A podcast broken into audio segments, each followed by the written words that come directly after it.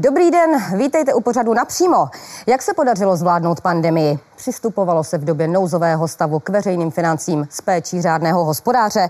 Proč totožný respirátor pro jedno ministerstvo stál 349 korun a za 2 dny pro jiné ministerstvo 55? A je vláda připravena na případnou druhou vlnu pandemie? Diskutovat dnes budou ministr zdravotnictví za hnutí ANO Adam Vojtěch, dobrý den. Dobrý den. A předseda Pirátů Ivan Bartoš, dobrý den i vám. Dobrý den. Tak, když tak oční kontakt můžeme udržovat se mnou, pokud vám to vyhovuje. Tak, pane ministře, na konci ledna vy jste ujišťoval, že ochranných pomůcek je dost, pak se ukázalo, že to tak úplně není. Když se vrátíme do toho úplného samého začátku, jak to hodnotíte zpětně? Tak hodnotím to tak, že v té době jich bylo dost. To, že se z Evropy stane epicentrum nákazy COVID-19, že nám nebudou stačit desítky tisíc respirátorů, které byly na skladech i třeba v rámci nemocnic a i tehdy samotné nemocnice předpokládají, že to bude dostatečné a budeme jich potřebovat miliony nebo desítky milionů kusů, tak to bohužel na konci ledna úplně nemohlo nikdo tušit. Uvědomme si, že to jsem říkal 28. ledna a 24. ledna byly první 3 případy potvrzeny v Evropě, ve Francii. A skutečně na základě té zkušenosti, kterou jsme měli z minulosti v posledních 15 letech, kdy vlastně zásoby se nikterak neměnily a měli jsme tady MERS, SARS a další epidemie, tak skutečně jsme si mysleli, že těch ochranných prostředků bude dost. Bohužel se ukázalo, že tomu tak nebylo. Nicméně Bohuslav Svoboda už na konci ledna upozorňoval ve sněmovně, že vlastně toto může nastat a ptal se, zda je na to vláda připravena a vy jste ujišťoval, že ano. Ano, tehdy jsme skutečně byli přesvědčeni o tom, že jsme připraveni, ale znovu říkám, já myslím, že ani pan docent Svoboda nemohl tušit, a nikdo to nemohl tušit, tak jestli někdo říká, že ano, tak si myslím, že nemluví pravdu, že v Evropě bude epicentrum této pandemie, protože to tady nikdy v historii nebylo za posledních 100 let. Pane předsedo, podcenila podle vás vláda tu situaci?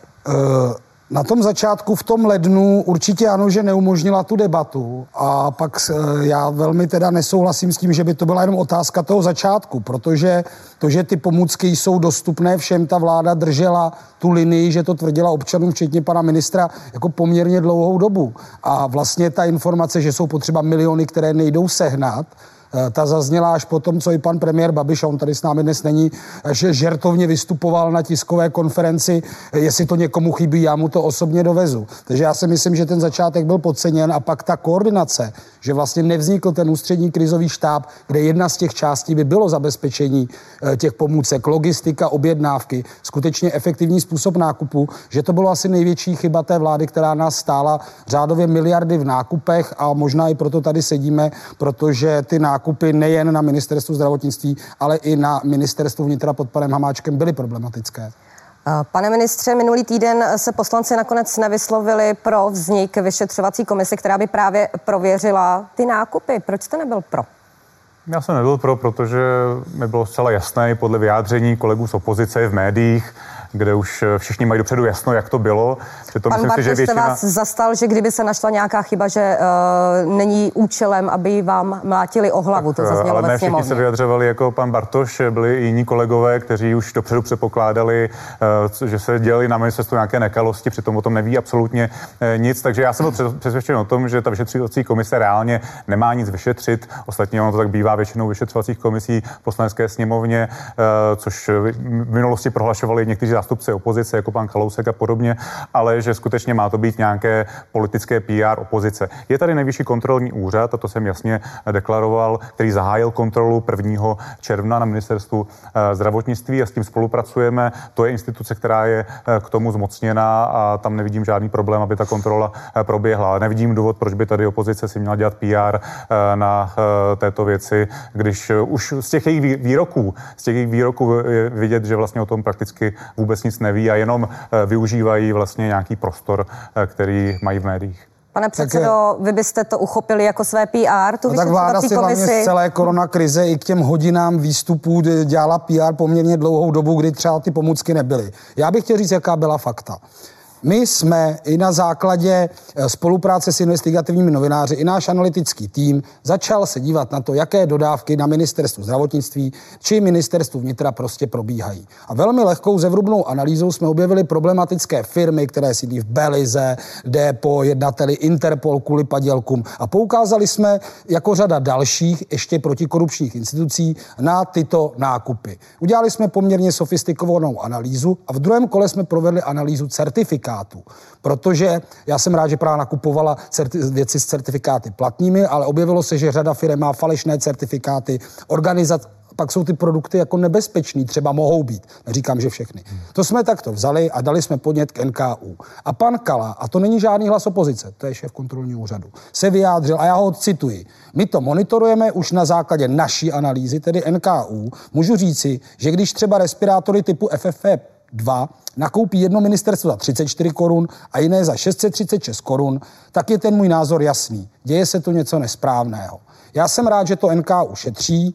Mě to zas tak žili netrhá, že nevzniká ta komise, kde by byly zastoupeny všechny strany. Jako to bylo v OKD komisi, která šetřila ty věci, má své závěry. Bylo by to i v této. Ta komise by mohla mít daleko větší přesah, zejména třeba k opatřením, které je pak potřeba třeba schválit sněmovnou k případném příchodu druhé vlny či k doplnění státních hmotných rezerv. Protože tam začala ta chyba, že tam nebyly ty rezervy. Oni v těch institucích byli, ale tam byl příkaz na doplnění, pak nepřišly peníze, nic se neobjednalo. Jo, takže to měl být úkol té komise, jinak vyšetřuje to NKÚ. Pan Kala už na svém počátku, a teď jsem četl takovou mírnější citaci, jako hovořili o tom, že nevylučuje, že by mohla být nějaká trestní oznámení, on asi nebude podávat NKÚ, k tomu není určeno, ale já jsem teda očekávám, jak tato analýza dopadne, a mě zaráží, že pan ministr říká, že už někdo tady tvrdí, že to je a priori špatně, tak on celou dobu tvrdí, že to je a priori dobře, a prostě mě ty věci z toho vycházejí, i ty stopky těch jednotlivých nákupů, i ty dodatečné výjimky, které třeba ta největší firma dostala tu výjimku až 7.5., ne, pardon, 8. Pane předsedo, probereme si to do detailu. Než nechám pana ministra reagovat, probereme si do detailu jak jednotlivé nákupy, tak i ty certifikáty, kvůli kterým vy jste dělal audit, a teď si tedy pustíme už zmíněného prezidenta NKÚ, jeho vyjádření k tomu podnětu, který podal i Piráti. Ty naše analýzy ukazovaly rozdíly v některých položkách až 20násobné, to znamená byly velmi vysoké. Samozřejmě podstatné bude, zda to byl nějaký ojedinělý nákup, třeba úplně na začátku a potom se ta cena upravila, zda to bylo s dopravou, bez dopravy, jakým způsobem se distribuovaly. Já tady mám tabulku, že ochranné brýle se kupovaly od 17 korun do 434 korun, respirátor FFP3 od 67 korun do 445 korun, anebo třeba ochranné štíty 126 korun až 599 korun. Takže ty rozdíly jsou ale i v dalších položkách. My samozřejmě sledujeme celou řadu těch položek, dodavatelů a tak dál. Takže bezkontaktní teploměr byl 660 korun, anebo také 1950. A pak tady mám třeba ventilátor 207 000 až 580 000 korun. Takže ty rozdíly jsou velké. Samozřejmě znovu opakují, nemusí to znamenat dopředu, že postupoval někdo špatně anebo se zlým úmyslem. Může být, že prostě nakoupil nějaký vzorek a následně potom vyjednal správnou cenu, takže to všechno musí přinést ta naše kontrola. Pane ministře, pan prezident NKÚ uvedl několik konkrétních příkladů, za kolik se nakupovalo od do. Jak si to vysvětlujete? Tak ale to nehovořil o ministerstvu zdravotnictví, pokud jsem správně slyšel, hovořil obecně o nákupech, protože nejenom ministerstvo zdravotnictví nakupovalo, nejenom ministerstvo vnitra, ale nejenom ministerstvo vnitra. Já to mám celou... Mnohem více subjektů, protože všechny veřejné subjekty musí nakupovat. Ale vaše ministerstvo bylo v souvislosti s těmi nákupy nejčastěji diskutováno. No, ale nemyslím si, že úplně férově. Se mi líbí to, co říká pan prezident, že z toho a priori nevyvozuje, jako třeba kolegové z opozice, že se stalo něco špatně. Sám říká, že ta kontrola to musí ukázat, že mohlo dojít třeba k tomu, že byl nějaký jeden nákup, a to přesně byl ten případ třeba u respirátorů, kdy skutečně ten první nákup byl za vyšší cenu, protože byla situace, kdy tady nebylo nic na trhu, nám se nepřihlásily stovky firem, které by nám nabízely respirátory, a byli jsme jediné ministerstvo v té době, které nakupovalo. Ještě tehdy nenakupovalo ani ministerstvo vnitra. První letadlo ministerstva vnitra přeletělo asi až o týden později. A my jsme už tehdy museli zajistit, myslím, že to bylo 13.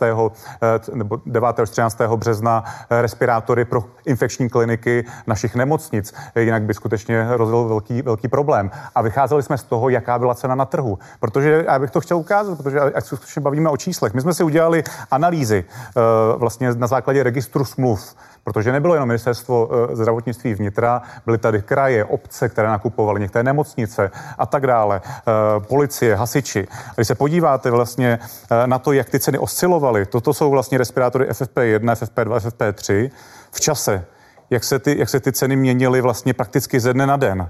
To znamená, toto byla situace na trhu, protože ten trh tehdy nebyl normální jako v mírové době.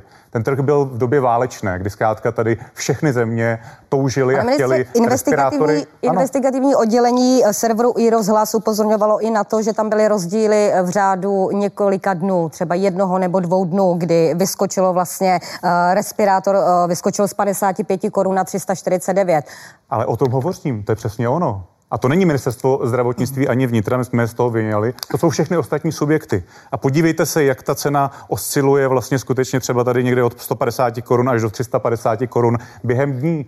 Tak to zkrátka bylo, protože tady nebyl standardní ten trh. Tady ti standardní dodavatele, o kterých jsme chtěli samozřejmě objednat, tak selhali. A i mimo jiné proto se staly ty nepříjemné situace, když jsme měli objednány respirátory. Toho, že nebyla vláda na tuto situaci připravena, ne, protože já chápu, že jsme byli v situaci, celý svět byl v situaci, kdy všichni poptávali jeden totožný zdravotní materiál, že vlastně ten trh, na tom se mohlo dít přesně to, co popisujete. Není to přesně jenom ten důsledek toho, že prostě nikdo nebyl na to připraven?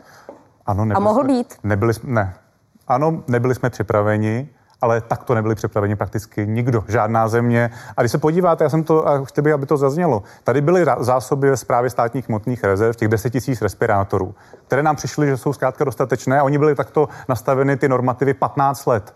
A to tady proběhl SARS, MERS, další epidemie. A byla tam taky nějaká objednávka na 200 000 respirátorů do těch 200 000, státních, ale to bylo která byla zrušena. To bylo až později, protože jsme říkali, že nebudeme nakupovat zvlášť SSHR a zvlášť ministerstvo zdravotnictví, protože bychom se na tom trhu samozřejmě byli. A třeba ještě je třeba říct jednu věc. My jsme na začátku února se přihlásili do společného nákupu Evropské unie. Evropská unie pro státy organizovala společný nákup, kde jsme asi chtěli 500 000 roušek, 200 000 respirátorů.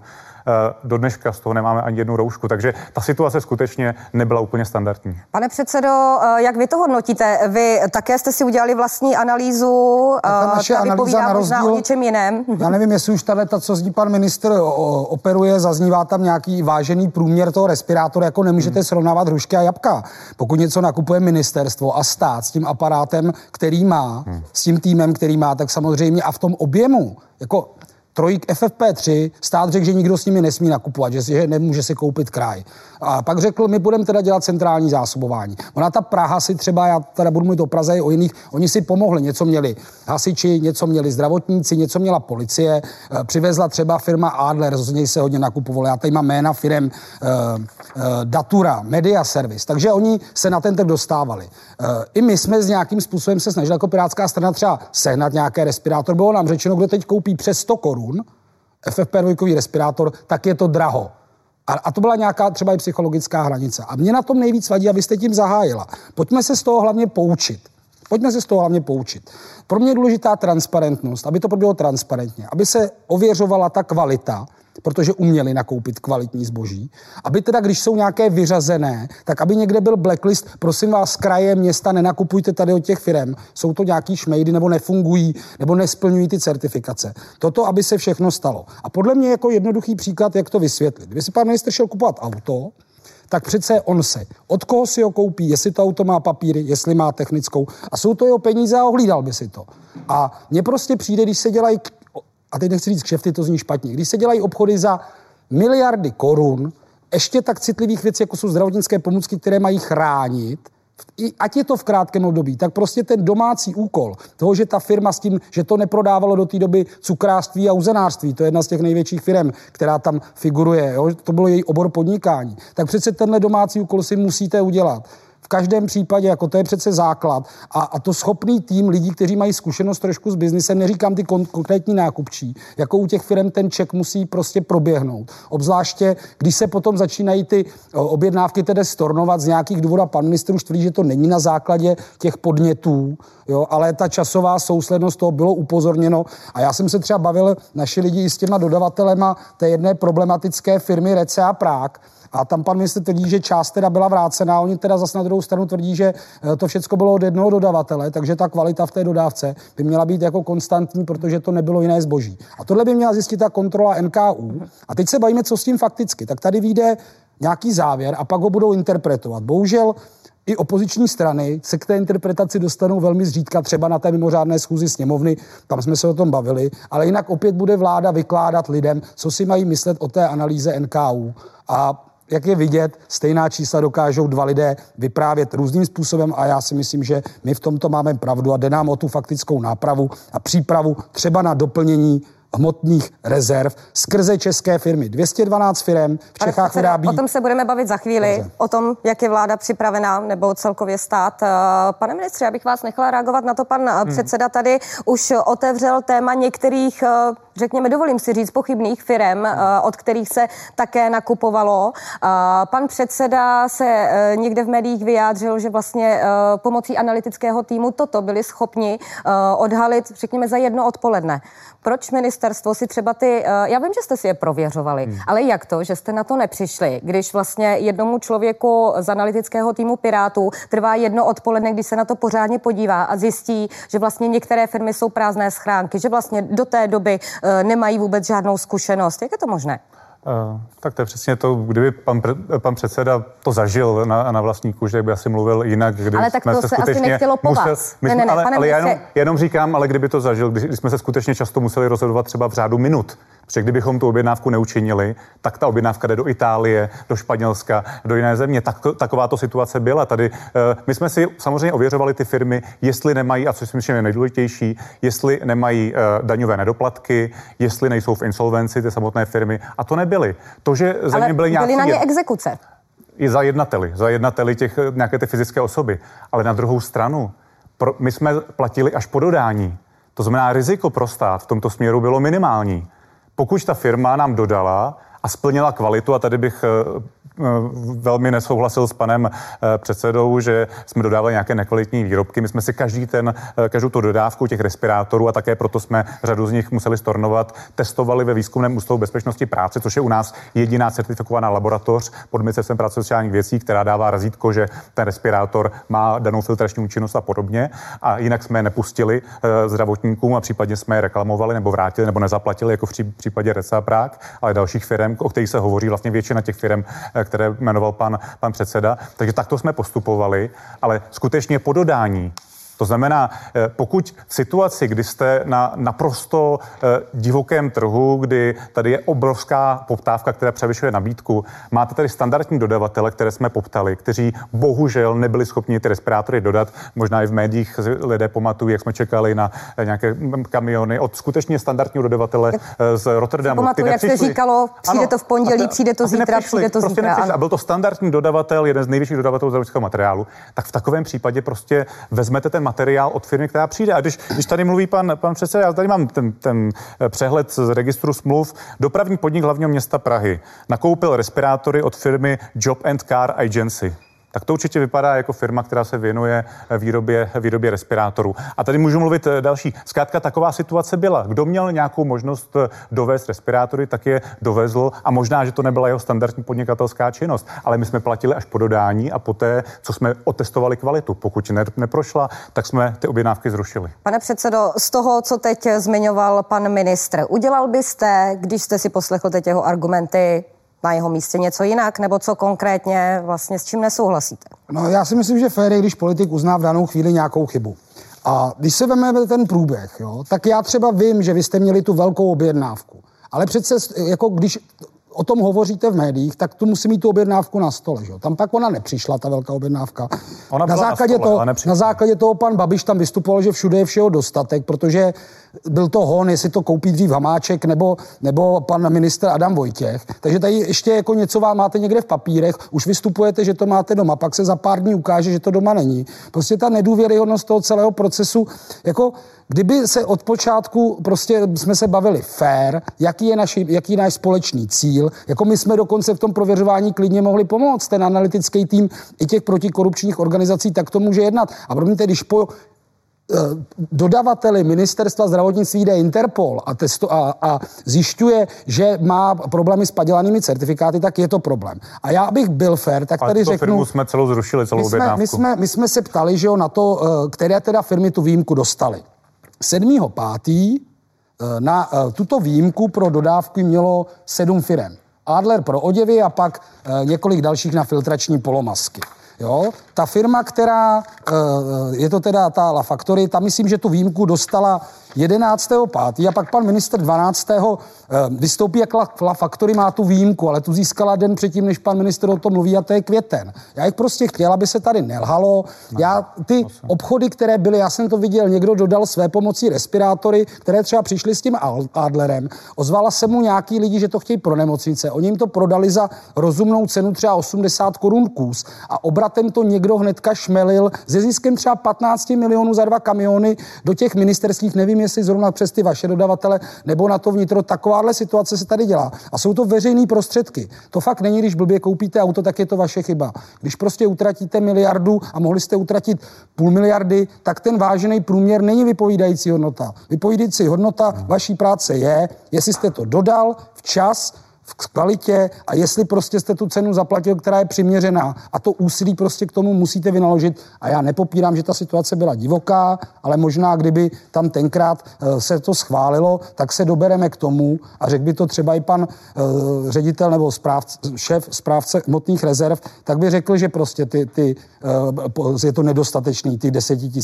A vy jste pak sám přiznal, je toho potřeba miliony. Jo, to, že to někde ve světě šlo nakoupit, a pojďme se bavit o tom, jestli budoucí možná krize nepřinese podobný problém, a zapojte ty české firmy, je jich tam 212, co dělá každá něco, ze severu Čech ty nanotechnologie, jsou to i výrobci těch respirátorů, my jsme ten seznam zveřejnili, my jsme se jich zeptali před 14 dny, tak... Myslím, že to bylo asi 7% kladných odpovědí, že s nimi ministerstvo komunikovalo a některé se nabídly a byly odmítnuty. Takže pravdu nemá ani pan ministr Hamáček, který tady není, který už od března tvrdí, jak čile obchodujeme s domácími firmami a dáme jim nejen vydělat, ale budeme v tom soběstační, protože to se fakticky v těch objemech neděje. A ty firmy nenastavují. Reagovat velmi stručně. My jsme měli celkově asi 100 dodavatelů, z toho 20 českých firm, 20 českých výrobců. Jenom ať se bavíme. To je ministerstvo zdravotnictví, nemluvím o ministerstvu vnitra. A ještě bych chtěl říct jednu věc, když se říká, jak to bylo stovky firem. My jsme úplně na začátku, když jsme dostali ten úkol, vypsali standardní veřejnou zakázku, bylo to, myslím, 10.3. Já jsem to i odpovídal panu předsedovi na jeho interpelaci, do které se mohl přihlásit kdokoliv, kdo je schopen dodat respirátory. Přihlásilo se nám všeho všudy 6 firem. Takže tady nebyly stovky firem, které, protože kdyby byly, tak se určitě nám přihlásí to 10.3. ale přišlo 6 firem a byly to desítky tisíc kusů respirátorů, určitě ne miliony. Takže jenom ať se bavíme skutečně férově, jaká ta situace byla. Pane ministře, myslíte si teď zpětně, když se na to podíváte, že dvojí distribuce byla chyba, když se potom vlastně ono to začalo ve chvíli, kdy se slibovalo, že zítra to bude a ono to potom nebylo, kdy potom vlastně dostal do gesce nákupy i ministr vnitra Hamáček, měl tedy svůj rajon v uvozovkách, když to takhle řeknu, vy jste měl nemocnice, které spadají pod ministerstvo zdravotnictví? Tak je to otázka. Samozřejmě my jsme v té době nakupovali právě na tom standardním trhu a bylo to tak, jak jsem prezentoval, prostě ty objednávky nedošly. Pan ministr Hamáček měl své kontakty skrze pana Tvrdíka přímo v Číně. Proč jste jich nevyužil i vy? Já neznám pana Tvrdíka, není to můj... Proč jste nevyužil známosti s panem Hamáčkem?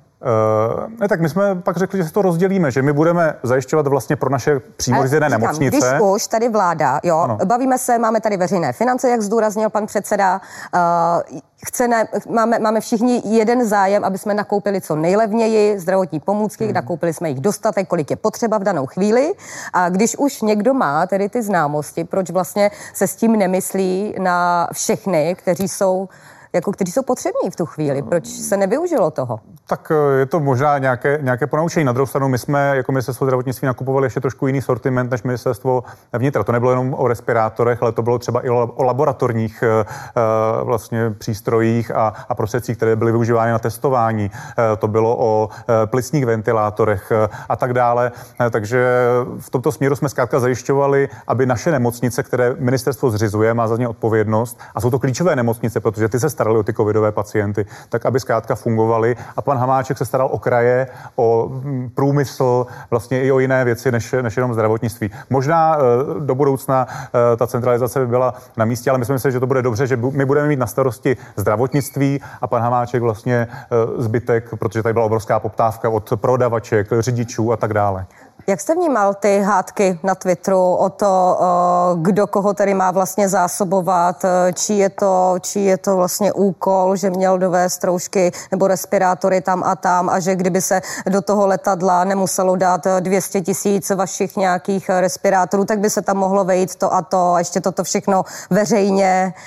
Tak já to těžko můžu zhodnotit, protože nevím, jestli pan ministr Hamáček a pan ministr Adam Vojtěch si spravují své twitterové účty, ale tahle hádka byla spíš taková jako úsměvná. Z toho vypadalo, že i jo. To byla taková spíš jako, taková jako úsměvná, prostě, že ministr jedné strany ještě jako se hádá s ministrem druhé strany, kdo má v letadle 200 000 respirátorů, která nebyla úsměvná. Ovšem, která fakt nebyla úsměvná. Byla hádka paní ministryně Maláčové s panem ministrem Adamem Vojtěchem, kdy se prostě někde v tom zmatku, a já řeknu zmatku, prostě ztratila ta linka zásobovat domovy pro seniory a ty ústavy, které jsou v té sociální oblasti, kde prostě, a já jsem naopak třeba v Praze a já se nikde nefotím u toho, že jo, tak my jsme sehnali nějaký dodávky na ty, co je nezřizuje ani městské části a prostě rozvezli jsme respirátory třeba do té Čapkovy za dodržení podmínek, nikdo dovnitř nešel, kde prostě ten covid jako řádil, kde tam byli v karanténě, vyžádalo si to i nějaký oběti, tam mě to přišlo, že tam prostě úplně ta linka do té sociální oblasti, do těch domů pro seniory se vypla a tam jsem se teda té hádce, která tam proběhla, nebo té výměně názoru nesmál. Ale jedna věc, která je dost zajímavá, to já stále čekám ještě na nějaké žádosti 106, ještě je ta otázka toho testování. Ta vláda na začátku řekla, že cílem je masivně testovat, pak se dělali tisíce denně těch testů. Stále myslím, že se shodneme, že aby jsme předešli nějaký vlně, musíme mít ty kapacity 10 000, my to máme v tom plánu, budoucnost řešíme teď, zaznívá to od vlády. Ale na začátku se přece ozvaly všechny ty laboratoře u těch fakultek, u těch jako našich nesoukromých laboratoří, že mají teď nějaký program, navýšejí ty kapacity, dokážou testovat tisíce denně. Vznikla iniciativa laboratoře proti koronaviru. A fakticky tahle kapacita nikdy nebyla využita. Já jsem se ptal okolo Karlova náměstí, nevím, jestli to je druhá lékařská fakulta, kolik vzorků máte, když se teď testuje v Praze, když byl ten velký projekt? No asi tak 4 denně.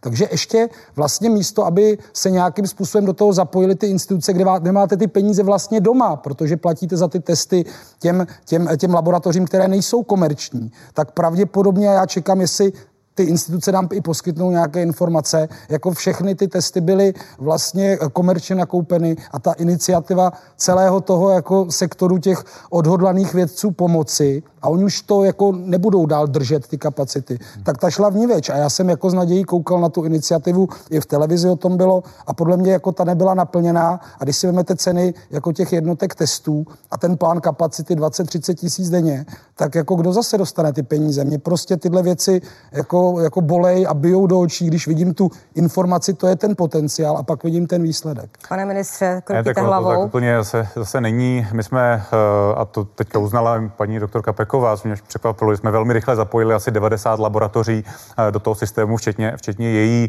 laboratoře. Byly tam jak soukromé, tak pardon, veřejné. Pardon, že vám do toho vstoupím, když mluvíte o paní Pekové, co potom vy jste vlastně neprávem jí osočil. To byla chyba, na to, za to jsem se omluvil. Ano, vy jste jmenoval jednu zaměstnankyni. Řešil jste to s ní potom nějak? Já jsem se vás nestihla od té doby zeptat. Ale tak ona zase dostala sama jako informaci. Byla to velmi složitá doba, to bylo skutečně v té době toho největšího stresu a zkrátka stala se chyba a omluvil jsem se. Mácková. Ano, a já jsem se omluvil a myslím si, že když člověk udělá chybu, tak se má omluvit a přímo jsem se paní doktorce omluvil, takže zkrátka chyba se může stát, nikdo není úplně neomylný, ale je nutné uznat, to souhlasím. A jinak jsme ale skutečně zapojili asi 90 nebo 100 laboratoří, včetně akademických, ale ono, ten problém byl, a to není výčitka, oni na to nebyli úplně připraveni a nějaký čas jim to trvalo, několik týdnů vlastně, než ty akademické laboratoře se zapojili. A pravdou je, a to je zase pozitivní, že prostě my jsme tady neměli ty tisíce pacientů denně, to znamená, tím pádem prostě ty kapacity nebyly takto využity, ale na druhou stranu není pravdou, že by byly dneska zavřeny. Jsme domluveni, že jsou v pohotovosti, těch 90 laboratoří stále je zapojeno v systému a není také pravdou, že by se testovalo v soukromých laboratořích, obrovsky testovala Bulovka, Motol a další fakultní nemocnice, ale my je máme připraveny, pokud tady bude druhá vlna, tak samozřejmě se ty laboratoře zapojí a budeme schopni tu kapacitu výrazně navýšit. Já se s dovolením vrátím k těm nákupům. Kromě toho, že se jimi zabývá NKÚ, tak bylo podáno předsedou lidovců i trestní oznámení. Dnes, když jsem si s ním dopisovala, tak mi řekl, že nové je v tom to, že případ převzala Národní centrála proti organizovanému zločinu. Tak ať se šetří, já s tím nemám jakýkoliv problém, my budeme komunikovat se všemi takovými... Ještě jste nebyl podávat vysvětlení? Ne, určitě ne, ale tak já ani musím říci, že to není tak, že já bych tam byl v 24 hodin a ty nákupy řešil. Byl tam nějaký tým, ale byli to lidé z ministerstva zdravotnictví, úředníci, které jsme museli vlastně ze dne na den na ten nákup tím dát. Byli tam lidé z nemocnic, takže tam nebyli nějaký lidé z ulice. Nebylo trestní oznámení přímo na vás, to bylo víceméně. Ano, ale tam nebyli nějaký lidé z ulice, kterým bychom řekli, pojďte nám pomoct s nákupem, a to byly buď ty nákupy, věděl jste o nich přesně. Za všechny vlastně všechny si berete na zodpovědnost. Tak o všech nákupech jsem samozřejmě nemohl ani vědět, bylo to 100 dodavatelů a já jsem řešil celou řadu dalších věcí. To znamená, ano, v tom rámci jsem o nich věděl z hlediska nějakého objemu, ale je jasné, že jsem neřešil každou konkrétní firmu, protože to je logické, že bych nezvládl a byli tam kolegové, kteří za to byli zodpovědní, kteří to kontrolovali a já nemám důvod jim nevěřit. Skutečně v tomto směru mám čisté svědomí osobně a věřím tomu, že i ty kolegové dělali maximum pro to, aby zajistili ty ochranné prostředky, které nakonec zajistili. Bylo jich 70 milionů a dali jsme je těm zdravotníkům, aby je ochránili. Poprosila bych teď režii o další příspěvek, o slova prezidenta NKÚ. My se chceme taky podívat na to, jaké jsme měli zásoby těch prostředků ve hmotných rezervách, jaké zásoby měly jednotlivé nemocnice, hygienické stanice, další. To znamená, těch otázek tam bude určitě ještě spousta. A co se týče té vlastní kontroly, ta již byla zahájena na jednotlivých rezortech. Myslím, že první zahájení bylo 1. června tohoto roku a následovali potom další. V současné době je zahájeno na ministerstvu zdravotnictví, ministerstvu vnitra, státních hmotných rezervách a předpokládáme, že výsledek té kontroly bychom mohli mít k dispozici v listopadu tohoto roku. Ten termín se může měnit podle toho, kolik těch námitek a odvolání dostaneme. Pane předsedo, výsledky kontroly mohou být někdy v listopadu. V případě, že kontrola odhalí nějaká pochybení, měl by za to nést někdo osobní odpovědnost? Teď před chvílí pan ministr řekl, že možná nemá odpovědnost úplně za všechny. Ne, tak jsem nezašel každý konkrétní nákup, logicky, protože jsem se věnoval celým řadě dalších úkolů. A tu politickou odpovědnost samozřejmě mám, to je to bezesporu. Takže byste to vzal na sebe. Kdyby měl někdo vyvodit politickou odpovědnost, tak byste to vzal na sebe, tak, protože za to. Pokud by tam skutečně byly odhaleny nějaké zásadní nepravosti, nekalosti, já nemůžu vyloučit, že tam budou odhaleny, že se někde nedodržela nějaká metodika nebo proces, protože v té rychlosti zkrátka to tak bylo. Byl to nouzový stav, ale pokud by se tam ukázalo, že tam docházelo k nějakým machinacím a podobně, tak samozřejmě, pokud bych měl vyhodit odpovědnost, tak bych ji vyvodit asi musel, ale byť samozřejmě... svoji funkci k dispozici, byť jsem samozřejmě to neřešil na denní bázi, protože těch úkolů jsem měl celou řadu a byl jsem o tom spíše informován z toho makropohledu, řekněme, kolik se čeho nakoupilo,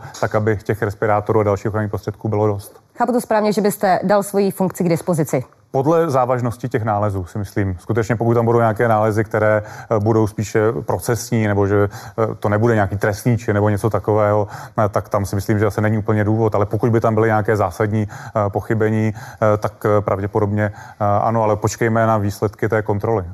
Pane předsedo, Já nevím, já asi svoji pozici, kdy nebudu dávat dispozici, ale... Ne, na vás stejná otázka. Ne, tak ono jako kdyby, já nechci nějak jako se pana ministra dotknout, ale... že v případě, že by odhalil... Tak já myslím, že se, pokud to bylo s nějakým vědomím nebo nedbalost a porovnáme-li to s tím, jakým způsobem k té věci vystupuje pan ministr, tak pak porovnáte ty výsledky s tím, co tady zaznívalo třeba 3 měsíce v průběhu nebo 2 měsíce v průběhu té koronakrize. Já si myslím, že ty ministři ve vládě pana Andreje Babiše, že to tak jako úplně není nejčastěji jejich rozhodnutí, že se říká tak jako pan Babiš dal, pan Babiš vzal. Odchod některých ministrů podle mě nebyly zrovna z vůle samotných ministrů, ale spíše, že už ta situace byla neudržitelná. Pro mě je důležitý, protože to šetření bude probíhat několik měsíců, aby jsme při doplňování hmotných rezerv, a to jsme chtěli ve sněmovně se s vládou domluvit, tím usnesením nebylo schválený, aby se udělala inventarizace, zjistilo se teda, co teď kde je, co kde zbylo z té první vlny, jestli jsou saturovány nejen ty nemocnice, on pan ministr hovoří o té síti, a to jsou ty velké nemocnice, těch zařízení zdravotnických, praktických, těch je celá řada, různá zodpovědnost za jejich zásobování, některé jsou soukromé. Zda je všeho všude dostatek na případnou druhou vlnu. Výhoda těchto pomůcek je, že se nekazí. Jo, to není jako, nebo že nestrácí účinnost v průběhu nějaké rozumné časové doby. Když máte třeba nějaký lék nebo nějakou, tak tam může dojít k té expiraci té účinnosti. Když ten respirátor teď nakoupíte, tak ho asi budete moct prodat někam jinam v budoucnu, kdyby se ukázalo, že třeba máte přebytky. Inventarizaci, projít ten systém těch nákupů, zkusit ty české firmy do toho zapojit, protože oni tu kapacitu by museli tenkrát udělat. Jo. Kdyby dodávali 10 000 denně, tak během 3 měsíců navýšení výroby, je to třeba ty nanoroušky, jsou takové, jako vypadá to jak role toaletního papíru, tak oni jsou na té kapacitě, kdy toho dokáží vyrobit už jako 100 000. A na to se to mělo mířit. Já neříkám dávat nějakou doživotní záruku těm firmám, ale na začátku té krize se mělo říct, garance odběrů je do takového množství, zvládnete vy to změnit a za 2 týdny začít dodávat. V některých zemích, myslím, že to byl Tajvan, tam na začátku jako, takže teď tady postavíme v rámci té nouzového stavu tady výrobnu roušek a prostě během té doby, a ono to už je, 4 měsíce, prostě tam jako stojí fabrika, co vyrábí jako velkokapacitně ty roušky. A tohle Česká republika, myslím, měla i na začátku udělat, i s tím výhledem, že teda to bude nějakou dobu trvat a že je tady to riziko té druhé vlny. A podle mě ještě důležité je teda dotáhnout tu chytrou karanténu jako nástroj, který můžeme zapnout. A tohle, když si splníme, tak já nechci říct, že tady něco někomu odpustíme, ale počkáme na tu kontrolu NKÚ a pak se prostě uvidí. Pane ministře, já se chytnu těch státních hmotných rezerv. Proč jste vlastně minulý týden na té schůzi, proč jste nepodpořili, aby se vlastně ty státní hmotné rezervy, aby se jejich zásobení naplnilo do konce srpna? Ale to je už rozhodnuto ještě před minulou schůzí vládou. To samozřejmě bylo i prezentováno, že se navýší masivně zásoby ve Správě státních hmotných rezerv a to už běží. Upřímně, my k tomu nepotřebujeme úplně usnesení Pirátů, aby nás něčemu vyzývalo. My na těch věcech už pracujeme řadu týdnů, takže a toto by bylo prezentováno, že vláda schválila vlastně ten nákup asi za 3,5 miliardy korun do Správy státních hmotných rezerv, takže to běží, takže tady není nutné podporovat usnesení, které vlastně pouze říká, dělejte to, co už děláte. Tomu moc nerozumím, to je spíše zase nějaký spíš marketing, ale jenom já bych ještě chtěl říct si k těm českým výrobcům, my jsme samozřejmě s nimi tehdy komunikovali se všemi výrobci, hlavně respirátorů, protože to bylo pro nás ta největší komodita, nejdůležitější, FFP3, FFP2 nebo FFP2 prakticky u nás nejsou prodávány a oni skutečně nebyli schopni zajistit nějaký masivní nárůst výroby. No to není úplně tak, že ze dne na den můžete začít vyrábět miliony kusů. A ono bohužel, a to teďka říkám zcela objektivně, ono to je problém v celé Evropě, když se podíváte do jiných států a svědčí o tom jedna věc, a já jsem to už také říkal. Evropská komise před nějakým časem, pár týdnů zpátky, nakoupila pro členské státy asi 10 milionů respirátorů FFP2. Nakoupila je kde? V Číně. Nikoli v Evropě, nikoli v žádném Německu, Rakousku, České republice a tak dále. Takže prostě taková je situace. Evropě v tomto směru do jisté míry ujel vlak, tak to je. Nicméně, když to u nás vyrábět umí? ale oni to bohužel u nás ty respirátory FFP2 vyrábět neumí. Oni u nás umí vyrábět roušky, to je pravdou, tam si myslím, že ta kapacita se v čase navýšila, na začátku nebyla taková, dneska už asi bude vyšší, ale u respirátorů nebo obleků ochranných a tak dále, tam prostě ty miliony kusů u nás zatím nikdo nevyrábí. Já bych si přál, aby to tak bylo, nebo nejenom u nás, ale třeba i v Evropě, abychom mohli být soběstační jako Evropa. Ne, já nejsem vůbec šťastný z toho, že jsme tady závislí na Číně nebo Indii nebo těchto třetích zemí, protože to je velké riziko i třeba v případě výroby léků, ale taková situace bohužel zatím není a musí se Evropa v tomto směru také trošku probudit a snažit se tu výrobu tady budovat, ale i Česká republika samozřejmě. Pane předsedo, je podle vás vláda připravena na případnou druhou vlnu pandemie? Já si myslím, že ty úkoly, které tam z té sněmovny zazněly, jsou podle mě velmi důležité. Není to nějaký plán Pirátů, i když v tom budoucnu řešíme, teď to je. Sněmovna to dopoledne schválila, ne Piráti. Sněmovna, kde jsou poslanci ANO, KSČM, ČSSD, třeba. Poslanecká sněmovna ukládá vládě, aby představila poslanecké sněmovně strategii testování v případě druhé vlny epidemie koronaviru do 30. června 2020. Zároveň další poslanecká sněmovna žádá vládu, aby uložila ministerstvu zdravotnictví dopracování koncept chytré karantény a představila je poslanecké sněmovně do 30. června 2020. 11 takovýchto usnesení poslanecké sněmovny, ne Pirátů, šlo směrem k vládě. Jsme v parlamentní demokracii, kde sněmovna kontroluje vládu. Já si myslím, že je zcela správné se s vládou touto formou domluvit a kontrolovat to, i když to fakticky nemůžete vymáhat, protože většina ve sněmovně je poslanců vládní koalice a podporujících stran. Já si myslím, že když tady ta dohoda bude platit, takže případnou druhou vlnu pandemie zvládneme výrazně lépe, nebudeme muset vypínat celou republiku. Celé tohleto řešení, poměrně divoký, nepřipravený, má dopady, nebo stálo Česko a ještě bude stát cca 600 miliard korun. Teď nepočítám propad ekonomiky, HDP, prostě ta první vlna z našich rozpočtů a tohle to si Česká republika podruhé už dát nemůže, protože ten stát by jsme mohli rovnou to zabalit. Ty ekonomické dopady jsou obrovský, propad HDP se odhaduje 8 až 10%, to jsou strašný peníze. Pane ministře, co byste udělal jinak v případě, že by přišla druhá vlna?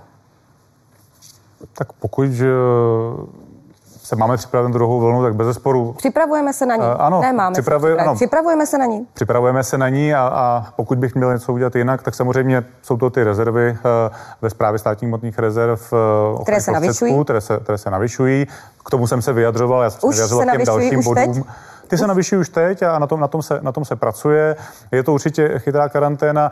Je třeba si uvědomit, že a stále to opakuju, a nerad to každý slyší, ale skutečně my jsme na to nebyli připraveni, protože tady nikdo nikdy to nezažil. Takže my jsme i takhle vybudovali vlastně na zelené louce celý systém reportingu z krajských hygienických stanic, z laboratoří. Takže já jsem přesvědčen o tom, že dneska jsme mnohem lépe připraveni i z hlediska nějaké infrastruktury, přenosu dat, e-žádanky, kdy vlastně lékaři žádají vyšetření pacientů a tak dále. Takže v tomto směru jsme udělali obrovský kus práce během pár týdnů. Celý tým na ministerstvu zdravotnictví, stále se akorát říká, jak jsme nakoupili roušky, ale ta práce, která tam byla odvedena mimo nákupy, i ty nákupy byly v pořádku, ale i ty další věci, tak zkrátka se vůbec zapomíná, že jsme tady skutečně čelili něčemu, co nikdo nezažil, a ten systém je dneska vybudován, musíme na něm pracovat dále, souhlasím, já nemám ani problém s tím usnesením Pirátů, my určitě to splníme, ale myslím si, že teďka jsme skutečně mnohem lépe připraveni, protože máme tu zkušenost. Pan předseda tady mluvil o Tajvanu. Proč ty asijské země to zvládaly lépe? Protože oni tam měli ten SARS, měli tam ten MERS, ty další infekce, které tam zkrátka se objevovaly. U nás ta zkušenost zatím bohužel nebyla a teď jsme ji, a je to nějaká lekce, kterou jsme dostali, a myslím si, že každá lekce vám dá nějakou zkušenost do budoucna. Pane ministře, když jste teď chválil vlastně svůj tým na ministerstvu, odměnil jste je nějak za tu dobu? Tak já jsem je samozřejmě odměnil, protože ti lidé tam dostali odměny? Dostali odměny a byli tam dnem i nocí prakticky. Jak vysoké odměny? V řádu desítek tisíc korun. Lékaři dostanou odměny? Lékaři také dostanou odměny. Někteří už dostali odměny v rámci našich nemocnic, třeba na Bulovce. Kdy je dostanou? Oni zatím nemají jistotu, že ne, vůbec. Řada lékařů i sester a další zdravotníků už dostala odměny v těch covidových nemocnicích, jako je právě třeba Bulovka, která byla nejvíce zatížena, ale ti ostatní dostanou v rámci takzvané kompenzační vyhlášky. Teď sněmovna schválila ten kompenzační zákon, na základě kterého vydáme vyhlášku, a té vyhlášce jsou peníze určeny právě i pro odměny pro zdravotníky. Ta vyhláška bude účinná od 1.7. a pak ty peníze budou vlastně skrze zdravotní pojišťovny nemocnicím uhrazeny. Neměli lékaři dostat třeba dřív než... Jak říkám, my máme přímo řízené nemocnice, kde jsem to mohl nakázat, protože jsou to přímo řízené a mohu tam dát příkaz ředitelům. Pak jsou tady krajské, soukromé a tak dále, které taky byly zasaženy, ale tam nemám ten příkaz. To mám hejtman, který zřizuje a podobně, nebo kraj. Takže my to můžeme řešit skrze úhradovou vyhlášku, kterou jsme vlastně museli celou přepracovat. A není to jenom nemocnice, je to 14 segmentů, které musíme vlastně stabilizovat. Víte, že se nám podařilo také bezprecedentně navýšit platbu za státní pojištěnce o 20 miliard a příští rok o 50 miliard. A to jsou peníze, které můžeme využít na stabilizaci zdravotnictví, které bezesporu bylo zasaženo a nejenom v nemocnicích, praktičtí lékaři a další. A ta vyhláška, díky tomu, že sněmovna schválila ten zákon, tak bude účinná od 1.7. a ty peníze nemocnice dostanou. Pane předsedo, stručně, telegraficky, co konkrétně by teďka vláda měla udělat? Já si myslím, že jsou stále skupiny lidí, kterým ta vláda nepomohla. Nejsou to jenom ty DPP, DPČ. Měli by se v rámci těch programů v nejbližší dopracovat ty zdravotní věci, dopracovat chytrou karanténu, udělat nějaký model pomoci firmám, zejména pokud budou potřeba nějaké restarty. Ukázalo se, že spoustu věcí v digitalizaci, co se vláda vymlouvala, že nejde, najednou šlo. Takže dělat to dobře, udělat zákon o e-health, skutečně jít tou cestou i třeba podpory distančního vzdělávání, zvládnout i ten e-learning. Jako ukázalo se, že skutečně digitalizace je jednou z klíčových metod zvládnutí prakticky každé části toho života, ať to bylo to učení, ať je to výměna informací, poskytnou data vědcům, ty modely, které vznikají v té akademické sféře. Ta spolupráce je strašně důležitá.